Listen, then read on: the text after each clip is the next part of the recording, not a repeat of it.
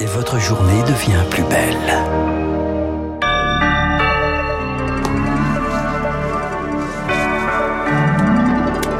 « 7h29 minutes sur l'antenne de Radio Classique. 7h30, 9h, la matinale de Radio Classique avec Guillaume Durand. 7h29 sur l'antenne de Radio Classique. Bonne matinale à vous tous. Édition spéciale effectivement sur cette année de guerre en Ukraine avec euh, comme dernière minute donc un vote aux Nations Unies et en même temps un projet de paix euh, relancé ou donné par euh, la Chine. Nous allons observer tout ça avec nos invités.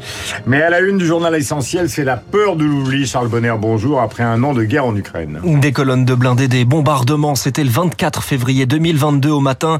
Une offensive express pour renverser le pouvoir qui s'est heurté à la résistance ukrainienne. Symbole de cette résistance, la ville de Mariupol, l'horreur, la violence des combats.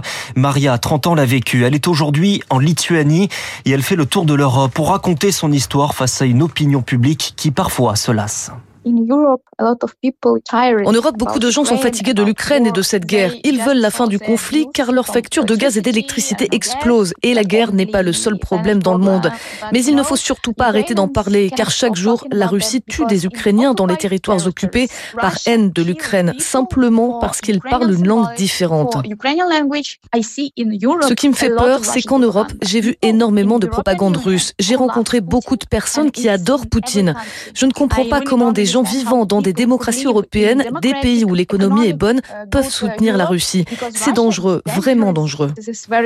Un témoignage très fort recueilli par Rémi Vallès. Des combats toujours violents aujourd'hui près de Bakhmut où le groupe Wagner revendique ce matin la prise d'une localité. Le conflit, c'est aussi le bombardement sur les civils, les crimes de guerre.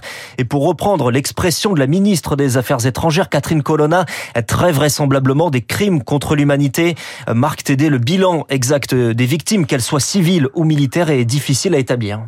Chaque camp peine en effet à communiquer sur ses pertes et quand ils le font, difficile d'avoir confiance dans leur décompte. Le dernier en date remonte à décembre côté ukrainien. Kiev concédait 10 à 13 000 morts dans ses rangs. Deux mois plus tôt, Moscou reconnaissait 7 000 décès, des chiffres anciens, mais qui dans les deux cas paraissent largement sous-évalués. La Norvège, pays riverain de la Russie et membre de l'OTAN, a de son côté régulièrement publié un décompte. Ces chiffres sont vertigineux. Selon Oslo, les Ukrainiens auraient déjà perdu 100 000 hommes. Côté russe, il y aurait 180 000 morts ou blessés. En comparaison, l'armée soviétique avait perdu 15 000 militaires en 10 ans de guerre en Afghanistan dans les années 80. Quant aux civils tués, ils pourraient être 30 à 40 000 selon les décomptes occidentaux. Les précisions de Marc Tédé en réponse à cette offensive européens et américains ne sont pas intervenus militairement, privilégiant livraison d'armes, soutien financier et sanctions. Un nouveau train, le dixième de l'Union européenne, doit être annoncé dans la journée. Zoé Pallier.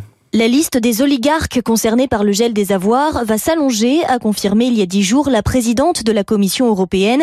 Mais les nouvelles interdictions ne devraient pas s'appliquer à des secteurs entiers. Renaud Foucard est économiste à l'université de Lancaster. Au niveau européen, on a atteint le maximum de ce qui est faisable à l'unanimité pour convaincre notamment la Hongrie, qui est le pays qui bloque le plus les sanctions, d'aller plus loin, ou pour convaincre des pays qui ont des industries très spécifiques liées à la Russie. Donc je pense par exemple aux diamants belges ou à des choses comme ça. Ces sanctions vont donc cibler des produits industriels très précis que des pays tiers comme l'Inde ne peuvent pas fournir, par exemple des composants électroniques ou pièces de rechange pour camions. Objectif, priver l'économie russe de 11 milliards d'euros, alors qu'on ne mesure pas encore les conséquences des autres interdictions, explique Cyril Brett, chercheur à l'Institut Jacques Delors. C'est dans le long terme que les sanctions économiques produisent euh, leurs effets, à peu près à l'horizon de la décennie. Et les précédents, euh, Iran, Birmanie, montrent qu'en fait, c'est un instrument de guerre d'usure et que première condition de leur efficacité, c'est leur continuité dans le temps. D'où l'intérêt, selon le spécialiste, de procéder par étapes, sans introduire tout de suite toutes les sanctions économiques possibles et pouvoir monter d'un cran en cas de nouvelle offensive. Et concernant l'aide militaire, une réunion du G7 a lieu aujourd'hui. Aujourd'hui également, hommage à Paris, sous l'arc de triomphe aux victimes ukrainiennes. Manifestation devant l'ambassade russe à Berlin et à Londres avec une minute de silence. Le monde face à la Russie, une résolution adoptée largement hier à l'Assemblée générale générale des Nations Unies.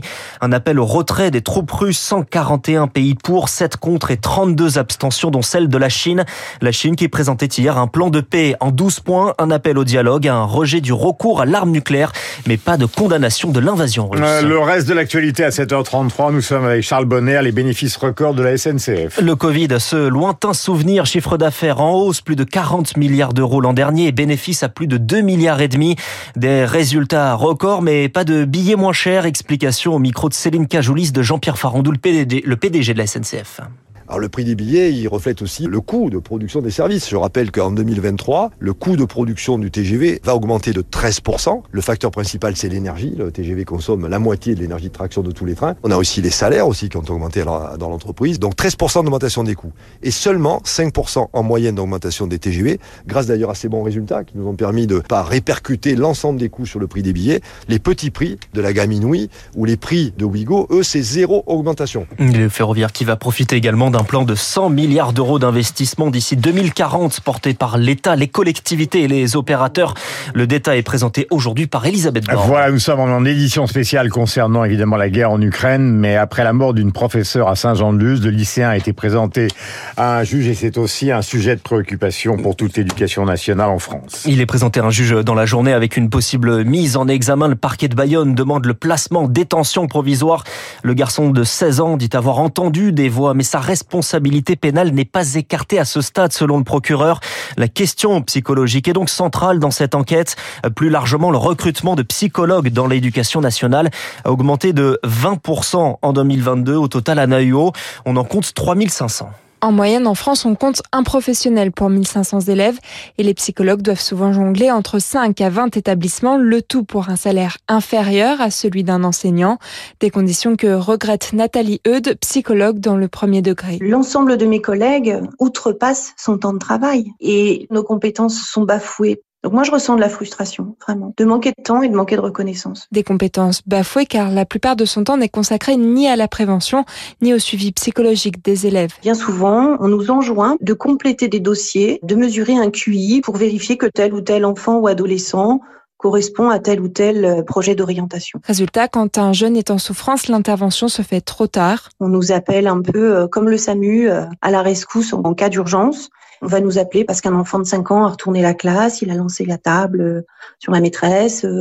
Mais quand un enfant de 5 ans en arrive à ses extrémités, c'est qu'on n'a pas entendu avant ce qui l'agitait et on n'a pas entendu parce qu'on n'a pas été présent. Alors pour elle, c'est clair, il faut revaloriser le métier pour recruter davantage et pour ça, le syndicat SEUNSA demande notamment d'aligner les salaires sur ceux des professeurs agrégés. Et puis l'actualité, c'est également le sport et le football et triste bilan pour les clubs français en Ligue Europa. Trois, trois éliminations.